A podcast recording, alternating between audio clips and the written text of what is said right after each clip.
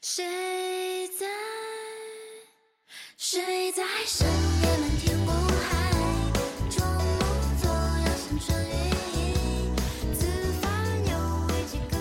大家好，欢迎收听新一期的出逃电台，我是哈刺。我是小乐，呃，首先大家一定要关注我们的公众号“出逃 Studio”。呃，关注公公众号之后呢，可以在？后台找到小客服的微信，加上他，他就会把你拉到了我们的粉丝群里去。然后加入到粉丝群之后呢，就可以，其实也没啥的，就是大家瞎聊呗，这不就是群的快乐吗？是但放心，群里面是卖东西，呃，对，是这个，嗯，对，嗯。然后这期我们聊的话题，其实是我跟小乐很早之前就想聊的话题了，就是相亲。是的，以我们俩这个高龄，高龄，对我们三十来岁的这个高龄的话，其实都经历过相亲。住住嘴，谁三十多岁了？哦，三十整，sorry。对，那而包括我们身边的朋友的话，也都经历过奇奇怪怪的相亲，从最开始的排斥，到后来的接受，到现在到现在的麻木。甚至于在里面接经历过非常多，就是社会百态、人间百科，仿佛就是社会观察家一样，看一些奇奇怪怪的生物怎么能活到这么大。没错，即使说你在你的生呃工作生活当中可以游刃有余的操纵这个人际关系，但是当你跟上一辈呃人介绍的对象来交流的时候，你都会发现你所学的那些社交手段是完全没有用的。对，上一代人的交流方法跟你这代完全不一样。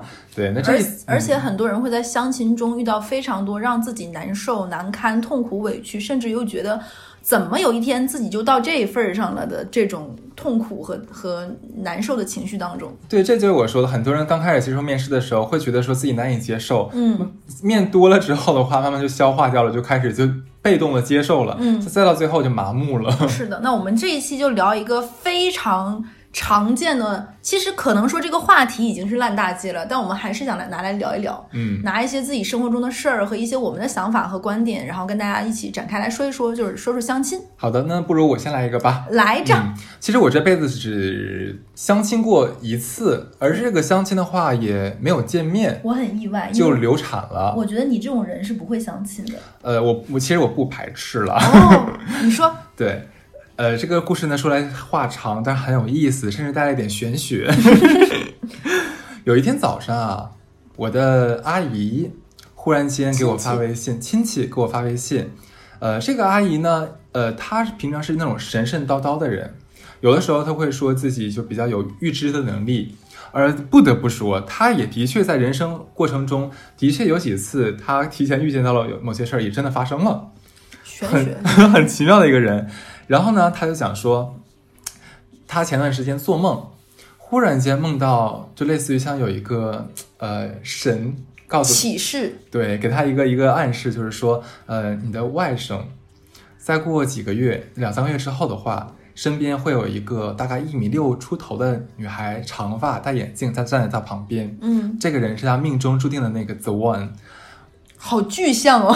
对我，我就说，我当时听到就微信聊了嘛，我这边很淡定，我说哦，我说然后呢，然后然后我的那阿姨就说，嗯，哈斯，有的时候呢，怎么讲，就是缘分来了，不管怎么来的，不要抗拒，这就是你的命，命里注定了，来了，你就要敞开怀抱去拥抱它，你这个姨是鲁豫吗？真的吗？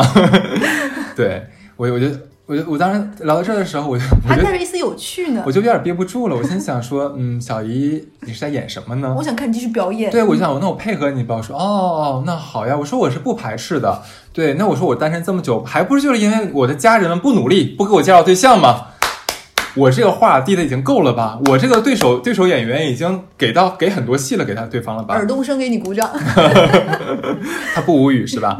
对，然后我这个阿姨呢就说，嗯，你这样态度是非常好的。那小姨也觉得，呃，你你你你你的爱情马上就要到了，她真演这。个要祝福你，嗯小姨要祝福你。对，小姨一定要跟你讲，就是小姨这个预感啊特别准。之前几件哔哩吧啦、哔哩吧啦那些事儿全给我列出来了，就为了夯实它的可信度，就说每一件事儿，小姨的这个神给我的就是神旨，我都接到了，都实现了。破除封建迷说信的这一。次也会的，你信我。最后你知道我陪他演了像个小半小时，二十多分钟，我真的演不下去了。我说小姨啊，我说你是不是要给我介绍对象啊？哎呀，没有没有没有啊，没有啊没有。小姨怎么会是这样的？没有啊，小姨只是告诉你未来有可能啊，你不要多心。对啊，我说嗯，我说那好呀好呀。然后当天的话题就戛然而止了。学正，常的话，其实我都已经知道他怎么想的了，他就是想给我介绍个对象你，真孝顺。是吧？但是呢，我在想着，正常人，你说你今天演了这么一出，策划这么大一场戏，那你怎么样也要秉着自己，然后可能过一段时间，然后忽然说，哎，哈斯这边正好有你，还怎么怎么样？老年人顶不住的，第二天一早，我小姨发微信说，哈斯，你猜怎么着？我一个朋友的闺蜜的女儿 正在找对象，哎，离你很近哦。我说小姨啊，昨天演了那么大一出，就是为了今天早晨吧？怎么不再多装一会儿？太沉不住气了吧，有一点。怎么回事儿。对，然后这个我跟你讲，前面讲这些只是这故事的一小段儿，后面才是精彩的地方。然后我说这样，小姨，我说我不排斥啊，我也很感谢你能想着我啊，嗯我这个我我是感激的。太孝顺了，对，那毕竟是你再这么想，人家如果真的不拿你当回事儿的话，也不可能给你介绍，对不对？我要是这么想，也好往好了想嘛。然后我小姨说那个啊，这个女孩子巴拉巴拉说很好，她在就咱们上海附近的一个城市工作，嗯然后也是在什么英国留学，已经在当地买车买房，然后在一个不错的金融系统里面，就银行里面工作，怎么怎么样。嗯啊，我说那挺好的，嗯嗯，说是咱们老家人，你们沟通起来没有障碍啊。我说也也行，我说那这样吧，你把他微信或者把我微信推给他，然后我们俩聊一聊。嗯，我小姨给我推了个微信，我一看这名儿就类似于什么花好月圆呐、什么大牡丹啊，我就嗯这是什么啊？我就我就加了，然后加了之后呢，对方没说话呢，我也没先说话，然后我就问我小姨，我说哎，我说这个妹子怎么微信挺老气啊？嗯，为什么叫这么个名儿？然后头像还是一朵花。我小姨说啊，这个这个其实是就是那个中间人，啊就我小姨的同事。哦，关键这个这个女孩是我小姨的同事的闺蜜的女儿，山路十八弯呀，这真是。是是接直接说，就我小姨并不认识这个女孩儿啊，只是听她闺呃她的这个同事介绍说，这女孩是她看着长大的，这是神奇特别。漂亮，然后特别懂事儿，很贤淑的一个女孩儿。嗯贤淑这个词儿我先给你铺垫一下，记住这个词儿，贤淑。好的，然后呢，淑贵妃，到了晚上，这个呃大牡丹阿姨就跟嗯我说话了：“你好，哈次，你好，小伙子。”然后我说：“你好，阿姨。”然后说：“我是你阿姨，巴拉巴拉巴拉哪个公司的同事。”我说：“你好，你好，我是我阿姨的侄呃外甥。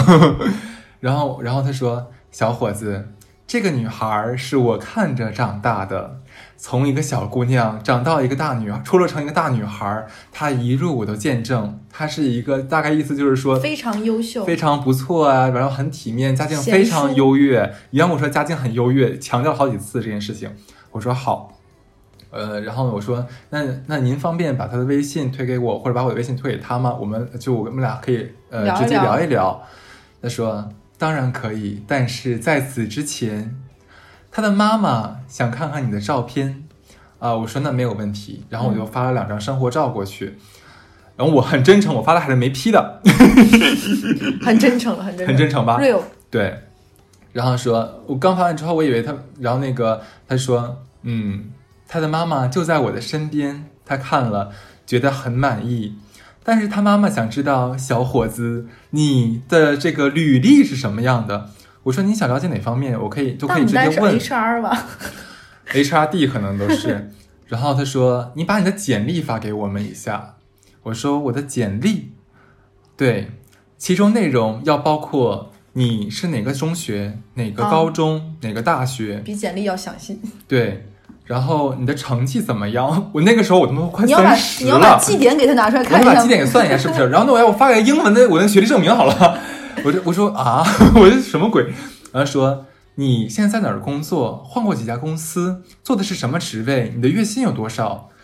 我说哦，连环三问，对，然后其实我这个时候就已经很不舒服了，嗯我觉得有被冒犯到，就是这个问题，其实我我没并没有直接说看上您、嗯您的女儿，对吧？然后我们俩都不认识，然而后且这又不是你会问我，他女儿，这而且我跟你，而且我跟你个大牡丹阿姨，我跟你并不熟，好吗？咱俩今天刚刚通过微信才刚刚认识的。就是我觉得你一上来问我这些我这么私人的问题的话，其实我就觉得非常的被冒犯到。嗯呃，呃在我再说难听点，我如果骗你的话，我我虚构我的简历的话，你也不知道呀。是呀，对吧？你问这些东西有什么意义呢？而且就算你问问完之后，我的条件非常好，然后或者说你你的这个外侄女还是什么东西非常好的话，但我俩就看不对眼，你问这些有什么意义呢？基础的了解了，就最基础的就可以了。对，然后我那时候就有点耐不住性子了，我就给他回复了一段，呃，就是文字给编辑了一段，就是呃，姓名哈次，哈尔滨人，然后哪年出生，呃，然后那个在哪个学校巴拉巴拉上学，基本的他要的那些问题都回复了。对，告诉他在上呃上海户口，有房无车，然后什么东西的，告诉他了。我说，嗯，这这个应该是您要的东西吧？他说，我们需要看你非常详尽的简历。我说那没有，嗯，就是我真的已经很不开心了。然后对方阿姨说啊，年轻人，我知道我们两代人是有代沟的。他还知道，他应该看得出来我很，我有点不是不不太不太开心了。然后他这个时候，这个时候他就把女孩的简历发过来了。关键是我看完之后，我发现我之前想的想错了。他说的简历跟咱们俩以为的工作简历还不太一样。这个女孩的妈妈，我不知道在这女孩知不知道同不同意的情况下，为这个女孩在网上一个网站上面做了一个电子简历。这个简历就是你一看，明显就是一个长辈的口吻描述的这个女孩，就是什么在一个多么优越的环境中长大，然后是谁是小学的时候就文体的小明星，然后怎么怎么样。关键是它上面可能妈妈是想把自己女孩呃自己女儿比较良好的一面展现出来，但是有点用力过猛。他妈把这个女孩在夜店玩的照片挂上去了，我不知道这个阿姨是怎么想的，真的。阿姨可能不知道那是夜店。你沿着图书馆嘛，那么暗，怎么看书？这里很吵，都看不进去书呢。对，就就就我就看完之后，你知道，我就有点哭笑不得。就你会觉得就是有点心疼挺这个 low 的。孩。你前这个就是点，你前脚跟我说，就你的女儿特别娴熟，后脚把夜店 happy 的照片，化着大浓妆的照片发给了我，我该怎么理解你的话，对吧？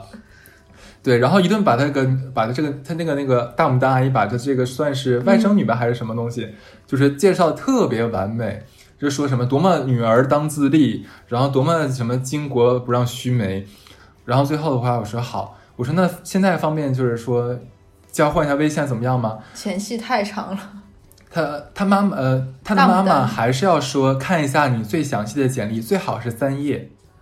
我说没有，然后我就直接把他微信删掉了。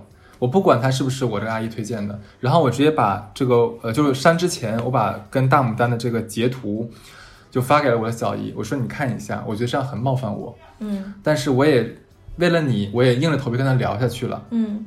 啊、然后那只能出现这个结果，我没有办法跟他沟通了。嗯。啊，我作为我说我作为晚辈也已经尽到了我这个这个配合你和尊重你的责任了。演员这首歌到此结束了。嗯，这就是我这辈子唯一一次相亲经历，让我真的是百思不得其解。原来现在相相亲市场还要看简历，然后还、然后还要有就是家长的先家长先面试。哎，你知道现在上海还有一些就是微信公众号，专门是做什么北上深优秀单单身人的这种微信公众号嘛？然后你可以把你的信息传上去，然后做，嗯然后详细简历，而且它里面会明确区分年龄段儿，你是海归还是九八五，然后你是呃丧偶、离异、单身各方面会区分的非常细的做这种的，就类似于你的这样的简历。呃，那个网站我呃不那个公众号我见过，嗯。微微博也有，对，那个不太一样，那个等于说是你自己就是打开海网去找，哦。但是如果说这一种的话是通过熟人认识的，我觉得我已经给你把我的基本信息最基本的，对，而且都是你想知道的，包括我的经济条件，嗯嗯嗯我现在也是上海有没有户口，有没有房子，这我都告诉你了。嗯，我觉得其实已经差不多了吧？那你还要了解什么？难道想了解我平常学了哪个科目，然后在每一学年打多少分吗？这个太太扯了吧？想知道你科目二是几次过的？科目二几次啊？想知道我？行，那是我没有 get 到老人家的心愿，那是我的问题。对，反正这是一次让让我很不舒服、很不舒服的一次，嗯确实很冒犯。所以我因为我没有更多的经历了，我不知道是不是在其他人的这种呃相亲过程中，其实就像一个企业面试一样，会大家见一见面就开门见山的说我有什么，你有什么，嗯，其实会让很多有有一些就是少女心的女孩子会有点排斥相亲，就会觉得这是一个非常明确，甚至有一点点把底牌直接秀出来的这样的一个场合。像个交易。对，会让很多女孩子觉得，难道我不配拥有真爱了吗？我的一定要这个样子来把我的这种各种，就像就是之前我们前两期讲过那个基本面展示嘛，我我展示出来才可以嘛。就是我们没有那么像像以前读书时候的一个眼神的暧昧，我们因过因为一些。浪漫的邂逅，然后彼此相遇，一点点熟悉，一些小小误会，然后跟电视剧里一样，然后那样有着甜美的爱情，难道就一定要这样走到婚姻吗？会让很多女生觉得有点痛苦，甚至会觉得有点难受。但其实我本身是非常不排斥相亲这件事情的，但是客观来说，身边没太多人给我介绍相亲。我唯是唯二的两次相亲经历，其实都是不合适，但都不是不愉快的相亲经历。甚至于我第一次的相亲对象，虽然我们没有聊得很合得来，嗯但是我会觉得，哎，这是一个给我展示了人生，因为他是一个高学历的人，嗯嗯嗯，他给我展示了一个非常不一样的另一面，就是关于物理的一些知识。我觉得是一个有趣的人，甚至于觉得，第一次相亲聊物理，你们也是蛮离奇的呢。然后甚至我会觉得，哎，因为我们的电台内容不想只是聊一些两性情感或者是一些这样的话题，也想聊一些有趣的。科普类的内容，甚至于我也给他推荐了我们电台。当然了，我们电台听下来，可能他更不想跟我在一起。这什么女人？对，然后我会觉得我的两次经历，将相亲经历都不是奇葩的相亲经历，然后另外一次也是，只是大家可能发现，哎，没有 match 上。你的这种相亲的话，是长辈介绍还是平辈介绍？朋友都是朋友。说到点，这也是我们接下来要讨论的问题。嗯，长辈介绍的相亲跟朋友介绍的相亲，哪一种其实更会让人接受一点？我会选择朋友，因为朋友，呃，长是这么说啊，长辈的话大概率是我们的家长，是我们的家人。嗯，但但是家人这个东西是老天给的，不是我们直接选的。嗯很可能就是长辈离我们很远，或者说他因为年纪的关系，不是很了解我们的需求。但是朋友是我们自己选择待在我们自己身边的人，他们更懂我们。所以说，他能在自己的身边中遴选出，哎，假如说我认识这个男孩，我也认识这个女孩，我很了解他俩，我觉得他俩非常的般配，嗯我会进行一个撮合，这样的成功率反倒我觉得相对来说会高一点，会更舒服一点。我是觉得很多长辈啊，我们跟这个长辈本身就没有那么熟了。哎，是，他也不了解这个小朋友长大之后变成一个什么样的人，对，然后他在介绍另外一个人的时候，可能就是在某一次家长圈里打麻将、买菜，或者是工作中闲聊，说张家的女儿、李家的李家的少爷两个人挺合适的，哎，年纪相仿，都在一个城市，或者是怎么怎么样就撮合，基本的筛选没有做，可能就会觉得你们家是公务员，他们家是教师，哎，挺合适。你们家做生意的，他们家也是做生意的，俩人都是什么什么类型学校毕业的，都在哪儿哪儿，挺合适。他们只是从一个很很很直观的一个侧面切入，但是没有、怎么讲，就不是是以这两个人具体的两个人来来匹配。然后，但是呢，如果说这个亲戚跟你非常非常熟悉，我觉得也并不排斥，最起码他能够帮你过滤掉一些，比如说，嗯、像我们会有一些遇到骗子的可能性，其实是有的。对，可能因为家长这种两两家世交认识的小朋友，哎，也我忽然想到一个事儿，你忽然想这个，我直接举个例举个例子吧。嗯就是我妈妈曾经撮合过一对男孩儿女孩儿，嗯 这个女孩是我的一个姐姐，长得非常漂亮，就是、就嗯大美女，真的是大美，就我们俩出去吃饭的话，服务员都会过来围过来侧侧目的那一种。嗯。然后呢，男孩子家庭条件是非常非常的优越，嗯。呃，算是官二代的这一种。我妈妈了解得到的消息是两个人都单身，嗯。结果当天就是两人相亲完之后，我的姐姐先找了我，嗯就说哈次那个呃，姐姐刚刚跟那谁，因为两个人我都认识嘛，刚跟谁谁谁相完亲，然后我说啊，我说那不错，感觉怎么样？我说那个男孩我也见过，还算是挺不错的，嗯挺优秀，挺成熟的。他说，嗯，人特别好，怎么怎么样，都是特别棒。呃，但是，嗯、可能可能阿姨有点有些信息可能没有掌握全。我说怎么了？说他有女朋友。，Oh my god，我说啊，我说这啊，这倒是这怎么可能？嗯他说对，只是好像这个女孩儿是这个男孩儿妈妈不喜欢，所以、嗯所以他妈妈在外宣称他儿子单身，单身，对我，然后我妈妈在不知情不知情的情况下就进行了一次非常乌龙的撮合，然后我说哎，我说对，真的很抱歉，就是很伤女孩子的心，对我替我妈妈给你道歉，真的抱歉，我其实没关系，没关系，没关系，我阿姨是为了我好，嗯然后说那个，那我就不不跟那个阿姨说了，就你帮我转达一下，就谢谢阿姨这次帮我相亲，我很感谢。说但是的确没有办法，嗯。对，很委婉。那个女孩很漂亮，也很有教养，就就就但就是很那但但我是知道这个样子，因为有一些，因为比如说，可能两个人只是在谈恋爱，或者是说对方男生或者女生的妈妈并不满意于他现在的恋爱对象，所以就会一直对外宣称我孩子是单身，其实会造成很大的这样的乌龙。对。然后我就有哎，不是，我觉得很过分的一点是，你明知道你儿子有对象，然后你还让我妈妈帮他介绍对象，其实就是这个男生的妈妈做的非常不地道，真的不合适。而且这样让你妈妈很难做人，以后点头不见抬头见，在聚会的时候怎么办？嗯，就就彼此抓头花呗。呃，我遇到过这种情况，就是你刚才说“贤淑”这个词，我想到了这个相亲故事，就是我有一个姐姐，也是很漂亮，那种就是。世界上就会有一些人，他们从出生各各方面都会都已经到了罗马这种程度，就是不用怎么学习就学习很好，家里条件又好，长得又漂亮。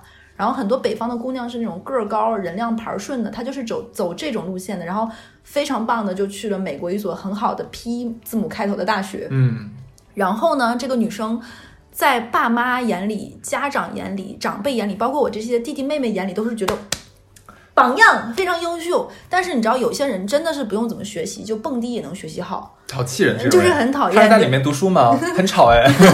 然后呢，还是学习好，很漂亮。然后就是也是你说的那种，可能夜店蹦迪玩儿啊，交过很多男朋友这种。但是我们并不是我说这句话，并不是说侮辱他，我觉得他开心，他会这很正常，对啊然后家家长的长辈都会说，这是一位简直太优秀的女性，各方面。然后甚至于我小的时候，爸爸妈妈会把她形容成杨澜，你知道吗？就将来会成为这样的女性。哦评价很高。评价非常高。我拿杨澜举例，大家明白了这个姐姐。然后她后面在国外这么久，因为一直你知道北方很多的女生，如果一谈恋爱，爸妈就会觉得这是要结婚了，所以她一直跟爸妈说没有男朋友，就是觉得怕烦。然后就会有一些长辈觉得，哎呀，读了这么多书，在国外回来研究生毕业也就二十四了、二十五了，还一直单身不行，要给她介绍男朋友，就把她形容成一位贤淑，也是贤淑，嗯，文静、娟秀，各方面就是这种集传中华传统美德所有于一身的这种，就是哦写进女德里面的这样一个女孩儿，就无比优秀。但其实她就是那种很嗨的那种女生。是然后说要给她介绍男朋友，然后，哎，怎么感觉这个故事应该出现在渣男渣女里？然后她其实是有男朋友的，啊，那一样的故事了然后介绍的那个男生也是有女朋友的。啊。两个人从美国回来，然后在北京见面，然后是两个东北人，就是你知道他们有直飞回到我老家的飞机，两个人在北京见，然后分别回家，结果两个人往那儿一坐，对上眼睛就彼此都知道是什么人，然后就大家一对眼睛就知道你是什么鸟变的？对，然后大家都明白说，哎呀。何必坐在这里？就是你知道，北京有很多餐厅，就是那种皇城根儿下面那种特别正襟危坐，你知道吧？还有介绍人，介绍人走的时候，大家认识怎么样啊？彼此加个微信啊，两个人加个微信，就是说，哎，就是就是闹了个乌龙。其实我也有，你也有伴儿是吧？得晚上去蹦迪吧，然后两个人就去蹦迪了，然后春宵一度，什么？OK，春宵一度，彼此发现哎挺开心，两个人是先上车了，你知道吗？嗯然后后面两个人发现真的很开心，其实他俩就是想玩一玩，就是在国外读书，然后回国内，然后彼此开心过个暑假，发现。哎，挺合得来，然后纷纷甩了自己在国外的另另一半，然后两个人现在留在了北京。哇哦！我为什么要讲一个这样的故事？对，哦现在已经两个人已经生了三个小孩了。哦，那很幸福。是很幸福啊，就是这个姐姐，她八二年左右吧，就很优秀。然后，但是我的爸爸妈妈那个长辈的人都会说，这是一对儿相亲介绍的典型故事，只有我们这些就关系还小辈儿知道小辈才知道。而且那个哥哥其实之前每次都会，就是有一些男生的妈妈。他会对外一直标榜自己的儿子是单身，如果自己的儿子带异性女女生同学来老家玩，都会说这是同学。对，绝对不承认这是我儿子的女朋友。我这个哥哥也非常出息，每年带回来的都是不同的女生，那真是同学吧？对，但每个都是女朋友，你知道吗？啊，然后呢，就是就爸爸妈妈那个辈就会把这一对男女作为相亲市场上的典型故事，是有真爱的，彼此很般配，不要排斥相亲。你看看他们，在我们小辈儿眼里，哼哼。这你知道太少了，对太天真了。那你说能顶撞爸妈说他俩就俩破鞋？不能，对不对？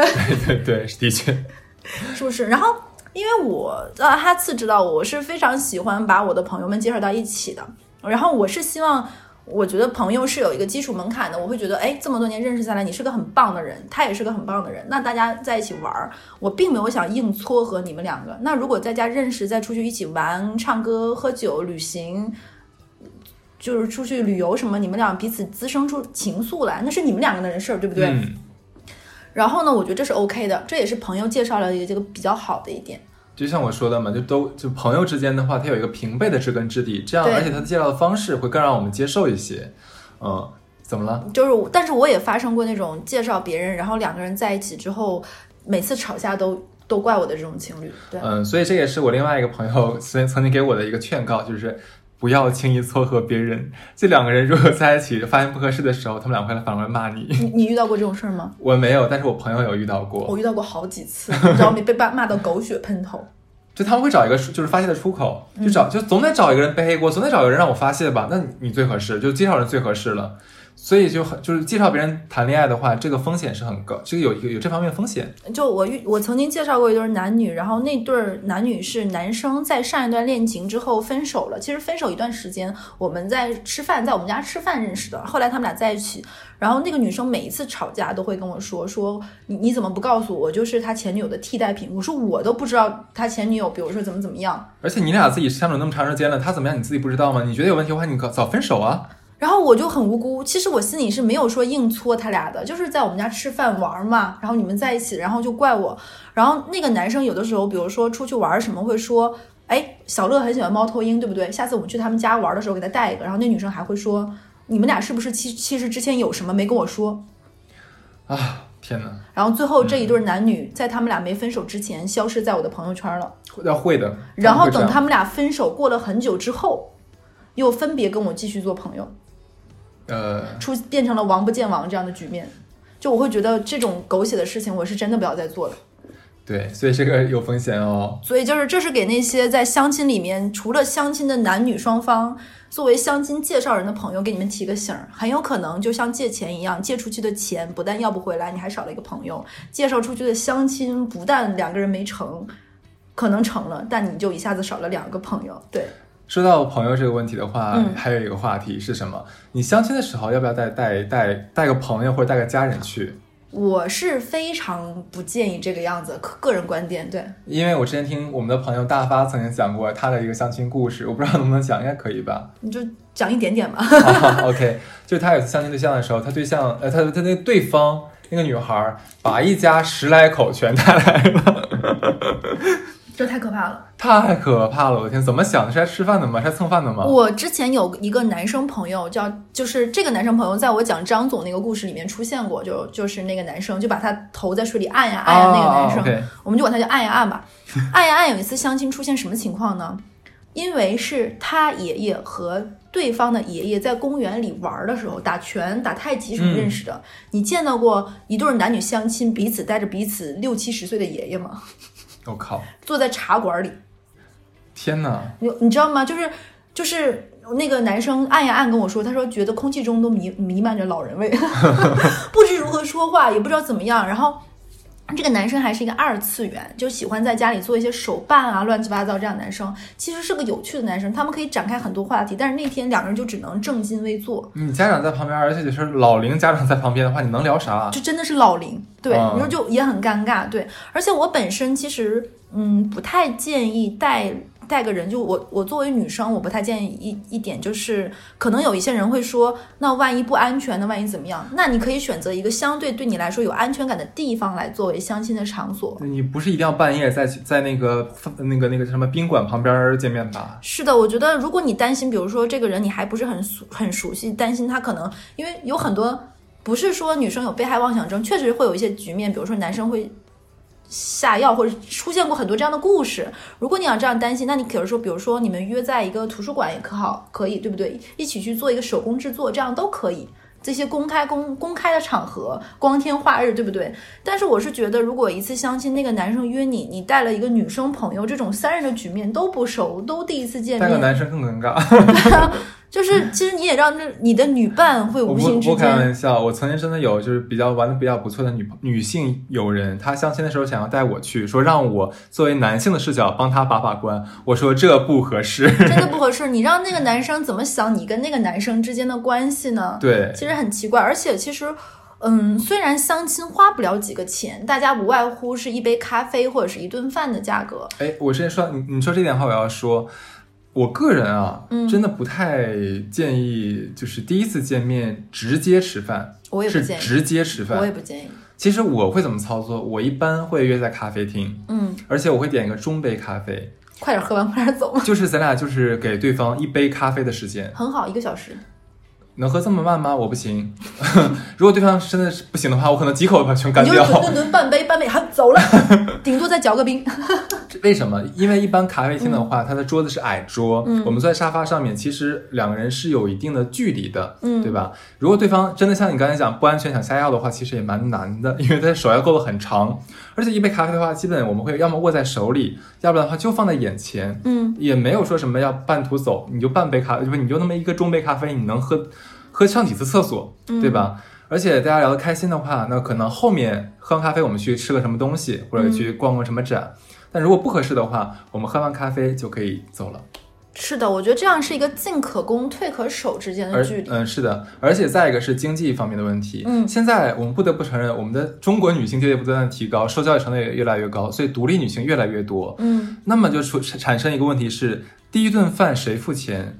我们的传统意识是说，男方一定要第一次付钱，这个是我是很认可这一点的。嗯，呃，对，绅士礼绅士。风度，对。嗯但是有些女孩可能觉得说，的确有些女孩会觉得说被冒犯到，凭什么你付钱？嗯呃，就就是你是不是不尊重我？你觉得我们女人就是付不起钱，会有有这样的问题。所以那不如我们就一杯咖啡，没有太多的负担给对方，所以更会让彼此更舒服一点。但我之前遇到过，给一些男生一个小建议，尤其是憨憨直男啊，嗯我是有男生朋友。嗯，后面跟他女朋友虽然在一起，但是是两个人彼此都给了彼此第二次机会啊。然后那个女生就跟我吐槽说，她男朋友很搞笑，他们第一次约咖啡是约在了星巴克，然后男生先到，这是礼貌，对不对？男生到了先给自己点了一杯，这也很正常。然后过了一会儿女生到，男生就会很自然问女生说，哎，你喝什么？我去给你点。然后女生就会说不喝了，不喝了。结果他们在那里坐着之后，真的是男生喝，女生没喝。呃，这个男生是一个程序员，后面他俩在一起了，彼此又给了彼此第二次机会。那女生不喝是因为怕下药吗？就女生会很客气嘛，可能说不喝了不喝，男生真的。哦哦哦这个意思。其实我觉得，如果就算男生女生说不喝，我建议男生还是说，那我给你去拿一杯温水，或者是说我去给你拿一杯不喝咖啡，那我给你杯果汁，或者是因为星巴克里面还会卖一些软饮或者是水。我觉得还是建议你再给他买一杯。可能有的时候女生真的是第一次相亲，有一点点害羞或各方面不好意思。对，我我会有一个更好的方法，就你说是拿一杯水是吧？其实如果对方说不喝的话，我会给他买一杯热饮。这个热饮的话，可能是新出的一款什么东西，具体名字不知道啊，无所谓。然后我会跟他说，我说没有关系啊，放在面前很好闻，可以闻一闻。哎，我觉得可以。但是如果说，嗯，你你先到了，你没有先买，我觉得这也很正常。嗯因为我确实我也不太喜欢喝我来之前就有的东西。啊，懂我不太喜欢，对，嗯我不太喜欢，我觉得这是 OK，就是给一些憨憨直男的一些小建议。还有就是，我觉得如果第一次吃饭是男生明确提议说去吃一家其实价格还有一点点小贵的餐厅，女生真的不建议你再带一个人了。虽然大家都不会因为一顿饭而怎么样，但我觉得其实确实是，如果大家只是相亲，并且这个相亲充满了不确定性和可能就是一面之缘，那何必给大家造成一些不必要的经济负担和一些牵绊？因为都是欠出去的人情。对我是不太喜欢这个样子的。嗯，这点咱俩想的是一模一样。嗯，就比如说。嗯，如果我们俩，我举个例子，如果说我相亲了一次，然后相亲的对方请我吃饭，那可能后面这次相亲没有没有成功，那过过嘛过了之后一段时间，我们坦然成为了普通的这样的关系，我会说，哎，最近这段时间应季的水果是什么很好吃，我送你一箱，哎我会是这样把这个人情还回去。我是一个不太会想欠人情，并且我会觉得，如果说我们俩是中间人介绍的，那么如果我欠了你这个人情，我会觉得会，如果我没有还给你，那无形中会落到中间人身上。对，我觉得这是一个现代社会彼此都不要给彼此造成困扰的一个行为。对，就是我来解释一下刚才小小乐说那人的问题是什么，就是像刚才讲的，那假如说两个就是双方有了问题的话，他们发泄出口可能不太好意思跟对方发，那么唯一的出口就是跟中间人讲，对哎，你介绍什么人，吃了我一顿饭，然后他还带了另外一个人来，怎么然后，最后还不了了之了，也没有说还一下怎么怎么样，你介绍的是什么人？嗯，所以这个中间人的话就会吃锅烙，对就会比较惨一点。所以我现在是觉得，当代社会不给别人添堵、添麻烦是非常必要的。嗯，没错，然后这里我要再说，刚才说到钱这件事情，第一次吃饭 A A 你介意吗？我不介意。我不介意。呃我可能作为男生的话，我这个不是大大男子主义啊，我再说一遍，但是我真的觉得就是我还是 我我个人我喜不太介意。欢自己负担。比如说，嗯，举个例子，如果说我那天明确特别，像我是那种有的时候会明确特别想吃什么东西的人，如果我不经意间在我们俩的对话中说，哎，想吃个什么什么什么，然后那个男生很绅士的说，那我们就去吃什么什么什么。但如果这个东西很贵，我会觉得有点不好意思。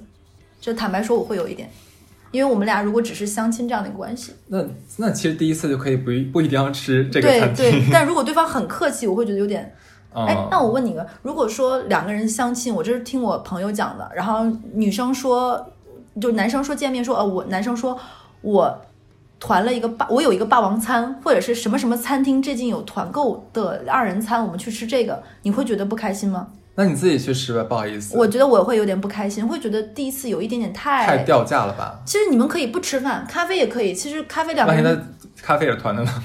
但我会觉得有点，但是如果说两个人去吃完饭，吃完饭在买单买单的时候，服务员说：“哎，最近大众点评上有个八五折的券，你可以买一张。”这个完全 OK。这 OK，对我觉得这是 OK 的。这个其实就等于说你不是预设的，就是对在饭我提前买好券儿，然后买个便宜点儿的，嗯然后到时候哎好我好像捡个小便宜，就以以小博大，嗯，用了用了一个五五五折券儿，然后就能请你吃顿饭，这个我觉得这样不小心思不好。是的，我其实我有一个男生朋友，他跟我说，他跟他女生女生女朋友第一次相亲的时候很有趣，是他要在买单的时候，那个女生那个女生也跟我一样很喜欢写大众点评，那个女生就发了这个地点定位，他就提醒那个男生说，哎。大众点评上有一个什么什么优惠，我们大概有几个菜是重的，你可以买那个优惠券。然后那个男生就说哦可以，然后还会问那个女生你介意吗？然后这个女生说不介意啊，你快买，嘿嘿，我们就相当于便宜多少多少钱，两杯奶茶哦。然后那个男生就会觉得哇，这个女生很可爱，很可爱，对不对？有点像小鸡贼，嘿嘿嘿，说我们省了两杯两杯奶茶的钱。然后那个男生也很识相，那男生说那这样我们出去喝奶茶吧，哦，是不是第一次两个人相亲就拉近了彼此之间的距离？是还有一点就是。我觉得相亲第一次男生请吃饭是他的绅士和礼貌，但并不是说应该应分的，哦，也不要让这顿饭的负担很重。其实我有同学跟我说过，男生朋友说，因为他可能在老家嘛，到了三十岁左右这个年纪，就会被父父母疯狂逼着相亲。然后这个男生说，最近恩格尔系数极高。就一直在请人吃饭，请人吃饭，请人吃饭，好像家里人啊、同事啊、亲戚都会说：“哎，我给你介绍个相亲对象。”他每个周五、周六、周日的中饭和晚饭都排满了，然后他会觉得哇，无形之中造成了经济负担。嗯，其实我我是真的觉得没有必要那么重，咖啡就挺好的。对，是的。还有一个哎，我先问你个问题啊，如果说在第一次相亲的时候，女生抢着买单，是表示这个女生对这男孩有意思，还是说这这个女生想我这次咱俩就是我谁也不欠谁，你也不要觉得说我欠你啥，咱俩就拉倒了我。正好有个故事要讲。嗯，太好了，嗯，我有一个女生朋友，嗯，也在我们电台里的时候做过嘉宾。她跟我说过，她有一次相亲，那个男生，比如说他们俩在吃小龙虾，然后那个男生吃两小龙虾的时候就说我们两个人三斤吃不完吧，但是很多小龙虾的店是三斤起卖的，然后那个女生心里 OS 是两个人三斤吃不完，不大可能吧？一个人能吃两斤，对我一个人也可以吃 三斤，我一个人都可以吃完。小龙虾哦没多少去了头去了壳儿，三斤也就一斤不到，对不对？几两肉。然后那个男生就点菜的时候很很精打细算，说：“哎，三斤龙虾，那我们再配个凉菜，然后就不要喝饮料，对不对？我们可以喝他们那个茶，怎么怎么样，然后再点一盘螺丝，应该够了，对不对？”绝对够了，够了。然后那个女那男生就一直在嘟嘟囔囔算，然后女生心里其实就有点烦了，就是觉得没有必要。然后那个男生一直在这说：“哎呀，吃不完怎么怎么。”结果那个女生为此都没怎么好意思多吃。然后那个男生不但吃完，那女生都没有吃什么。然后那个男生说：“你看，我们其实够的，怎么怎么样，还说这种话。”然后那女生说：“这顿饭我请你吧，行不行？有点过了。”然后那女生抢着买单，所以我觉得大多数女生抢着买单都是说我不想欠你这个人情，赶紧拉倒，OK，就这样吧。对，但我也有身边朋友是男女生一起吃饭，然后是女生抢着相亲，男生很感动的，因为因为那个男生在读研，读研的男生是。然后这个女生是，哎，但这样会不会有点让男孩儿伤自尊？然后那个女生选选了一个非常好的理由，然后那因为因为两个人是为什么讲到读研，然后是那个男生说，那个男生说他因为那个男生是做 IT 的嘛，那也他会说，一般这样的男生读研都会说，我老板就是他的导师，就是他老板说最近给他一个什么什么项目，怎么怎么样，然后一直在加班，然后。然后那个女生就会听到这里，然后觉得他在读研嘛，家境条件也一般。然后那个女生说：“那怎么能够让婉转一点呢？”然后那个女生说：“嗯，那我就给你补补脑吧，这顿算我请，下顿你请。”哦，让你欠我个人情然后记得下次新闻好聪明，我觉得就是还蛮有趣的。然后那个男生后面就有一次，因为老板有的时候可能不会给你发工资，他会给你比如说一张。蛋糕券一张什么什么，然后那个男生第二次约那个女生的时候也很实在，说我老板给我发了一张哈根达斯的券，最近出了什么什么去吃。那女生好呀好呀，然后那女生是在当地嘛，武汉人，那男生不是武汉人。那女生第一第二次见面的时候，还从家里给他带了他妈妈自己腌的东西，哎，这个女生真的很很很是不是很棒？然嗯后那个后来这个男生成为了我国两字 IT 公司的高管，然后一直跟我说说他觉得他这辈子最大的福气。不是读书，不是怎么怎么样，不是赶上了这个公司的高速发展的，而是娶到了他老婆。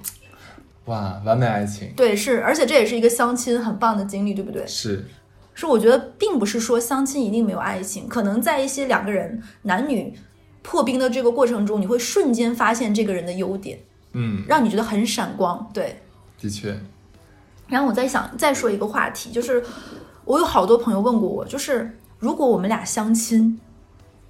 哎，我觉得这个，比如说小乐跟哈次相亲，然后我相亲了几次，我是女生嘛，我相亲几次之后发现，好像哈次不止跟我一个人在相亲，你觉得这样合适吗？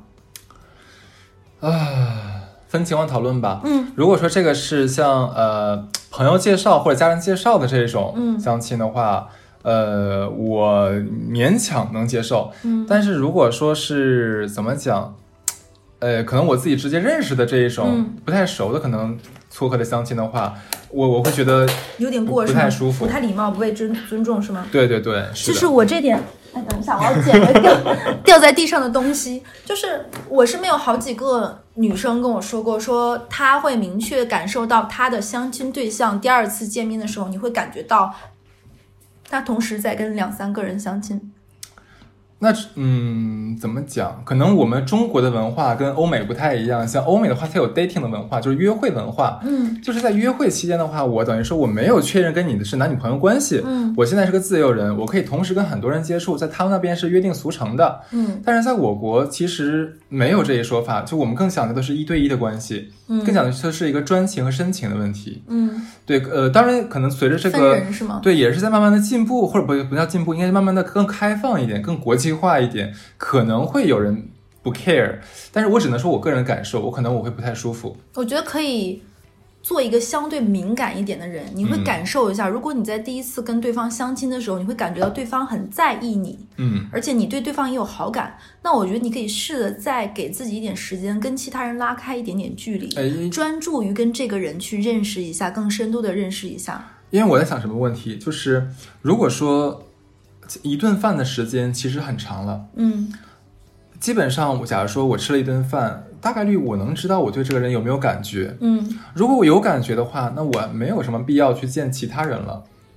我是我是这样的感觉。嗯那如果说我认见了你之后的话，我通过中间人知道我其实你还跟其他的人在在接触的话，我大概知道你其实没有对我那么的中意。嗯对，那这就是分情况讨论了。如果说我特别喜欢你，我可以不 care，那我追你。嗯是的，那如果说我也没有那么看得上你，那其实就我我觉得刚才哈次这个这个点，我觉得特别棒。如果说我是给一些女生一个建议啊，如果说你第一次跟对方相亲，发现对方没有那么的中意你。中意你，我觉得“中意”这个词特别好，因为第一次相亲其实谈不上爱啊，嗯或者是很喜欢，只能说是有好感，还不错，能够一下子电电光火石，其实是很小概率的事件。是那如果你很喜欢对方，我觉得现在是二十一世纪了，对不对？对什么年代，女孩子大胆一点，你再去第二次主动提出一个约会，没有任何问题。当然，大方得体，然后活泼开朗一点，完全没有问题。你可以去约对方一个恰当的时机和口气，没有问题。给彼此一个机会，给自己一个机会，我觉得没有任何的问题。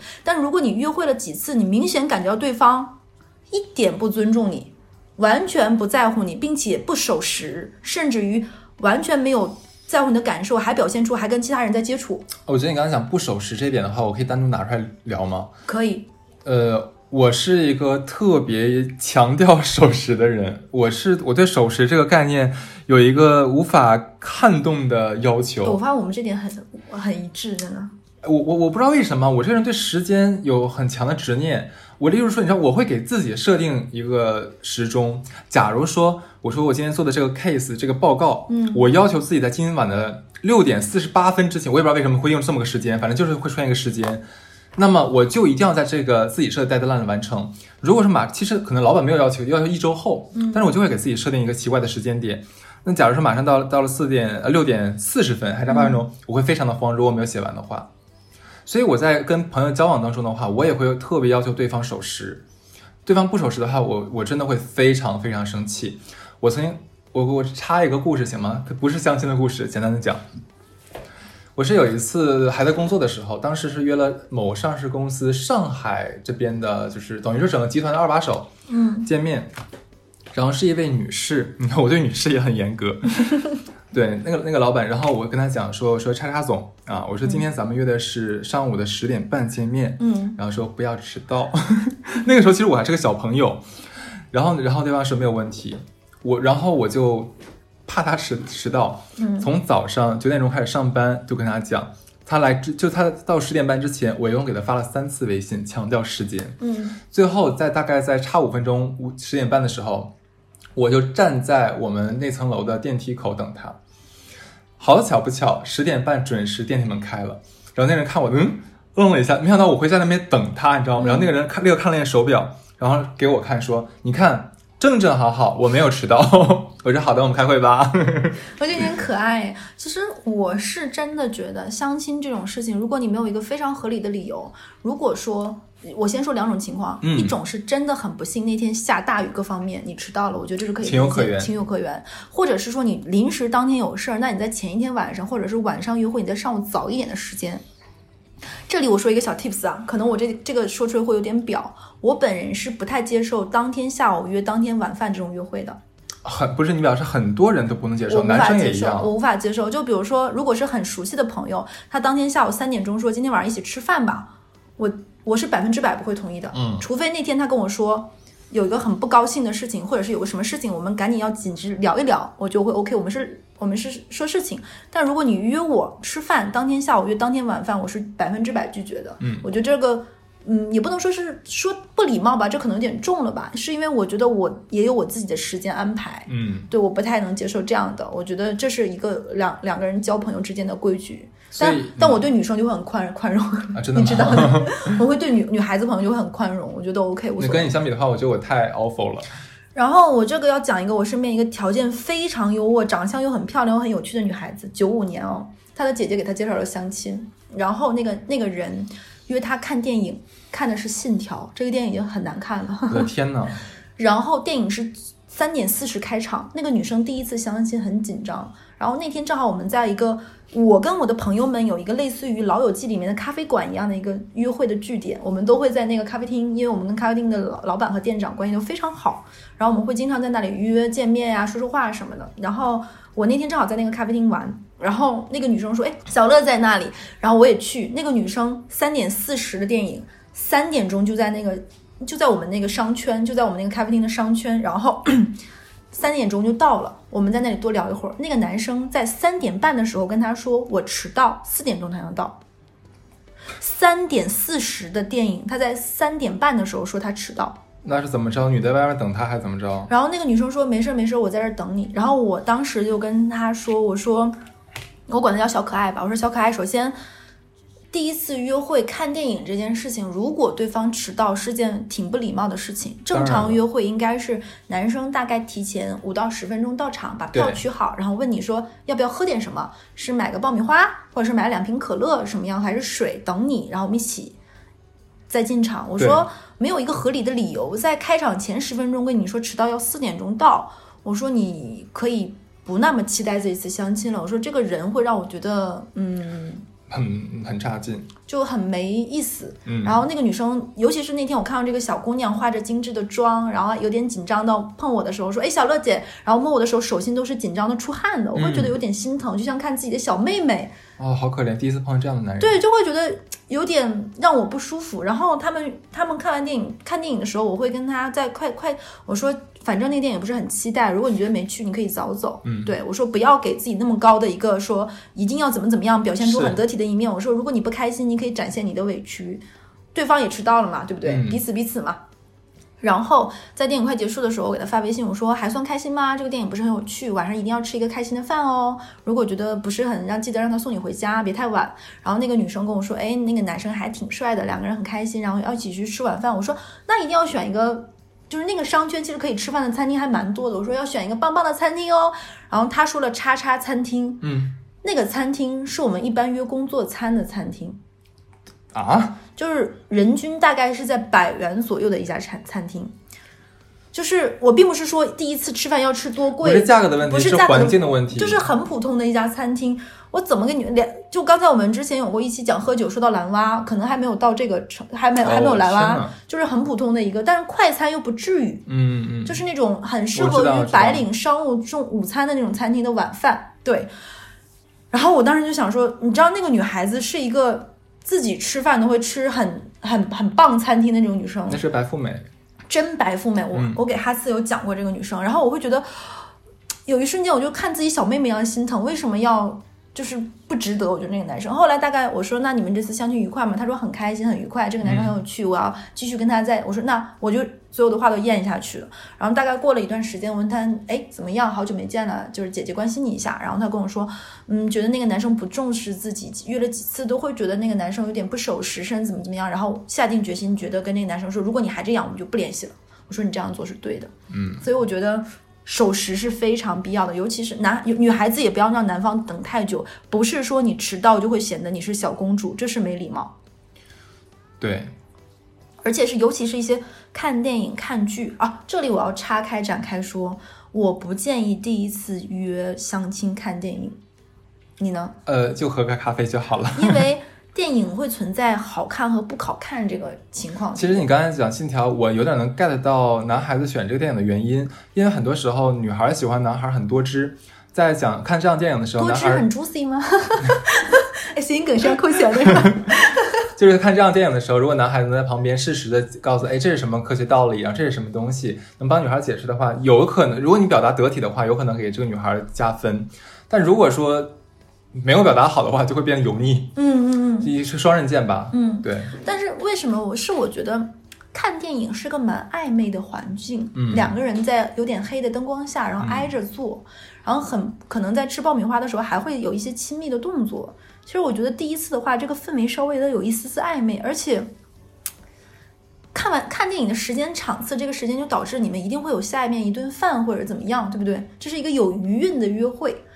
嗯，如果说不是一个很愉快的经历，或者是不一个很好看的电影，或者是怎么样，其实很容易让大家彼此都尴尬。所以我觉得哈茨刚才说的对，其实一一杯中杯的咖啡刚刚好。嗯而且其实尤其像上海这种城市，咖啡馆非常的多，对，而且有这个约会也可以，比如说，哎，最近新开了一家什么什么类型的咖啡馆，我们去试一下，然后大家去做一下。然后如果说这个男生是很懂咖啡的，还可以给你介绍一下这个豆、这家咖啡厅一些故事等等，嗯也是其实展现你有趣和博学一面的。对，而且我是觉得第一次约会有一点点像面试，适当的展示自己的优点是必要的，而且并不会觉得过分。嗯，这里我要再说一个，就是有一些男生会觉得我跟你相亲三次之后，我们就是男女朋友了。我觉得不论相亲几次，你是第一次也好，第二次也好，那其实相亲不是一个你在陌生软件上认识的这种男女关系，你们还是基于了一些彼此的亲戚和朋友。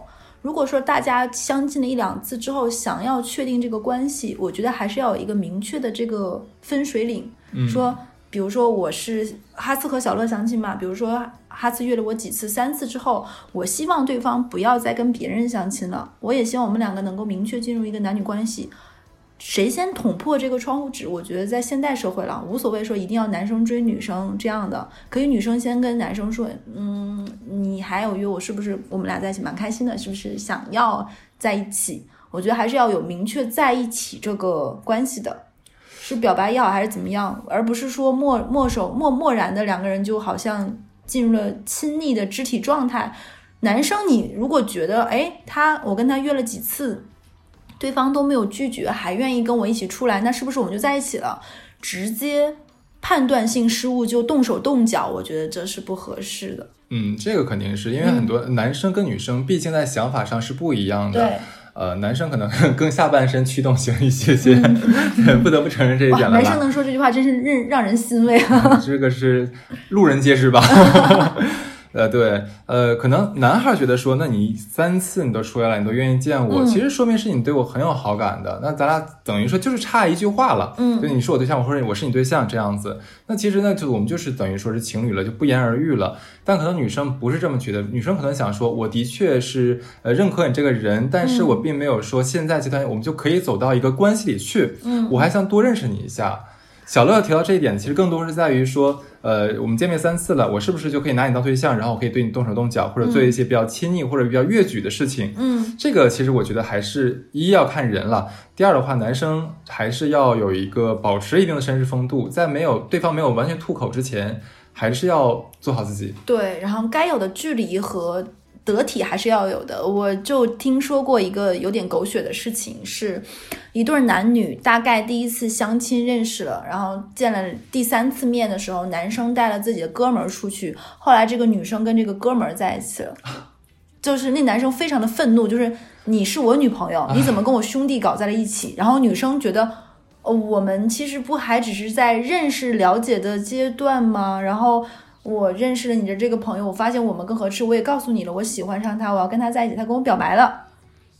嗯，其实这是不是有一个有点模糊的状态，就好像你说对吧？他也不对，但你说不对吧？是不是他有点对。所以，为了防止这些尴尬局面的发生，是不是我们应该有一些提前预设一些？嗯，如果你还在一个混沌不明的状态中，那就不要再做一些给自己徒增困扰的事情了。所以，就像回到上上个话题，就小乐提的那个，你相亲的时候要不要带你的闺蜜或者说你的哥们儿？嗯，不合适的。真的不合适。对，一是觉得没意思，第二是万一对方互相两人看着怎么办对，发生这样的惨案，对不对？对啊，你说你带个比你好看的人吧，比不合适；带个比你差的人吧，人家会觉得说，哦，你是故意来做陪衬的，是不是？对，这个你感觉你好心机哦。嗯，对，然后你还说没有啊，没有啊，其实我就是想找人陪我，怕不安全。人家想你你长这样子哪里不安全？臭婊子。还有一个事情就是要再说一下，因为有很多。我这里并不是说在鼓吹大大龄剩女的焦虑，是有一些女生她到了一定年纪就会觉得单身让自己很焦虑，然后开始也不能叫疯狂相亲，就可以给自己安排上这样的节奏，男生女生都会有。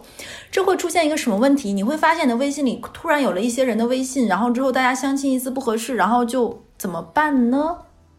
怎么办呢？就是你的微信里会多了那么几个人，嗯，不会再联系了，他是你的前一个相亲对象，对不对？哦，这样的人的微信你怎么处理呢？我一般就不处理了。不处理就这样，对吗？对啊，我是觉得，嗯，有一种或者说明确，你觉得两个人不会再有联系了，也不会做朋友了，甚至于可能在上一次相亲不是很友好的啊，话，这个就删掉了。那我觉得这个删掉是没有什么问题，或者是他做了一些让你觉得很冒犯的事情，嗯嗯，大可不必碍于情面。但是我的建议是，你在做任何，比如说删掉对方也好，或者是彼此恶语相向也好，还是要跟中间人说一下的。嗯，呃对这肯，定要让中间人知悉你们这个状态，不要让对方太被动，对吧？嗯，我觉得这是有必要的。比如说你们俩这次相亲，这男生在第一次见面的时候就会搂腰。摸腿这样的话，让你觉得很不礼貌，你制止了他的第一动作次。应该不会有这样的，呃，或者很少吧。我听到过这样的。然后你没有跟相亲的对象说，然后呃没有跟介绍你们相亲认识的这个人说，后面这个男生再约你的时候，你把对方删掉了，然后那个男生就会截图说这个女生怎么这样，她把我微信删了，我上一次怎么怎么地，然后相亲的人再来怪你，就是介绍你们俩相亲这个人怪你。因为他不知道情况嘛，他只看到了一面之词，所以我觉得，如果说你有这样的说，对方做了一些不适的举动，你可以跟中间的相亲人说，嗯，上一次相亲可能不是太愉快，你也不用讲那么太具体说，再把这个例子讲出来，对吧？徒增徒增尴尬。可能相亲那个人也不知道这个男生私底下是一个这样的人，或者这个女生私底下是一个这样的人，那你就会说，嗯，我们可能不会再联系了，嗯，很抱歉，我我跟你说一声，那我把这个人的微信删掉了。我之前有一个女生朋友，她通过中间人认识了一个相亲对象，然后两个人见了两次面之后，这个男生有一天不回这个女生微信了，然后然后他去这个男生去跟中间人说，你能帮我问一下，就是比如说就是小乐，你能帮我去问一下小乐吗？其实我不太想要要小朋友了，然后我其实挺喜欢小乐的，但是我不想要小朋友，但是我觉得小乐是一个很喜欢小朋友的人，你能帮我问问他，如果说后面我们可以继续认识交往，但是是以不认识小朋友为前提的吗？然后然后。再通过相亲的人、相亲介绍人跟小乐说，对吧？我举个例子，然后小乐就会有点不高兴，就是说，首先这件事情你可以问我，对吧？这是一个我们两个，比如说通过相亲人再来问我，然后你那天不回我微信，这件事情是不对的。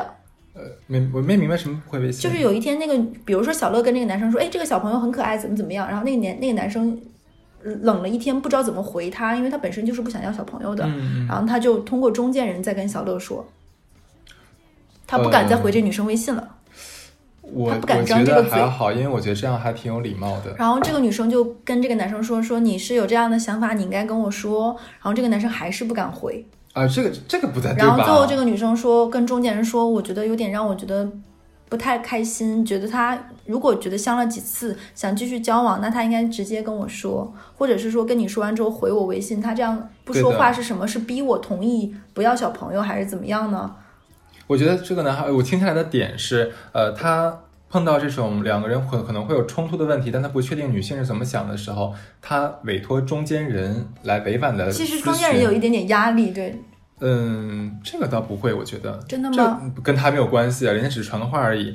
这个我觉得是礼貌的，嗯但是你像你刚才讲，他问完了之后，他应该回复你的微信，不回复就直接没了，对这个我觉得这个是是不应该的的事情。所以我就觉得这个事情不能够随随便便的就删掉别人微微信。如果你是相亲介绍的，我是建议，如果说你要做这个举动，觉得要终止这个关系，或者是让你觉得不愉快了，还是要跟中间人说一下，让中间人有一个这样的心里知道这个情况的结尾。但如果说你可能相了很多次亲，然后跟对方都是就是。啊，淡淡的就结束了。我觉得这个微信大可以不必删，那就保持一个点赞的关系就可以。我这里明确要说，相亲不是一个丢人的事情。你相过很多次亲，你没看上对方，对方不是很中意你，这是很正常的一件事情，并不会让人觉得很羞耻。为什么？哎，就比如说你相过 A、B、C，相到 C 的时候，A 和 B 认识，哎 A、C 认识 A 和 B，就会显得 C 不如 A 和 B，因为 A、B 没看上你，只有 C 看上你了，不会这个样子的。不要想那么多。嗯各花入各眼吧。对我，我也是想说这句话，就是各花各入各眼。如果说不要把这个相亲事情看得太重，就是多一个认识朋友的渠道而已。嗯，对，还有就是我要给中间人一些忠告，就是说千万不要瞎介绍，嗯，就是像那个哈次那个。二姨、小姨这样，就是八竿子打不着这种，又想把一对男女硬凑。因为小乐干过一些比较蠢的这种事情，嗯对对。那个哈斯也说了，就是说我怎么胆儿这么大，就是让大家认识就可以了，不要硬凑。就是你可以假如说搞一个聚会，然后你觉得这两人有可能的话，你把这两个人都叫到聚会上，嗯，然后你可以有意无意的来引呃就提到男方怎么优秀呀，然后女方有做过什么样比较呃得体的事情呀，嗯把两人闪光点放出来，但是不是故意给对方假装不是故意给对方听。有心的人的话，自然会怎么样？其实你的责任就是让他俩认识，如果真的有兴趣的话，他俩自己会那什么，这样的话你又可以撇开责任。还有一点就是，我要给中间人一些建议，就是一定会出现这个局面。曾经这两个人里面有一个人跟你关系很好，后面这两个人在一起之后跟你就没那么好，这很正常，因为爱情的亲密度。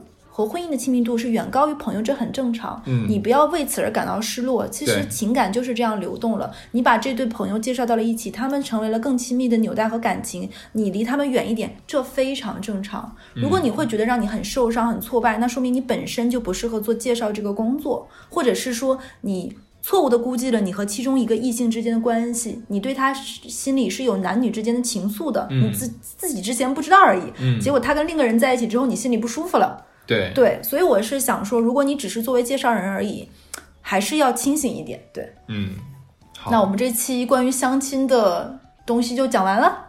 就那个八百八，对，希望大家能够在不同认识男女的过程中都是愉悦的。如果是觉得不愉快的，那就适可而止吧。嗯，好，拜拜。拜拜。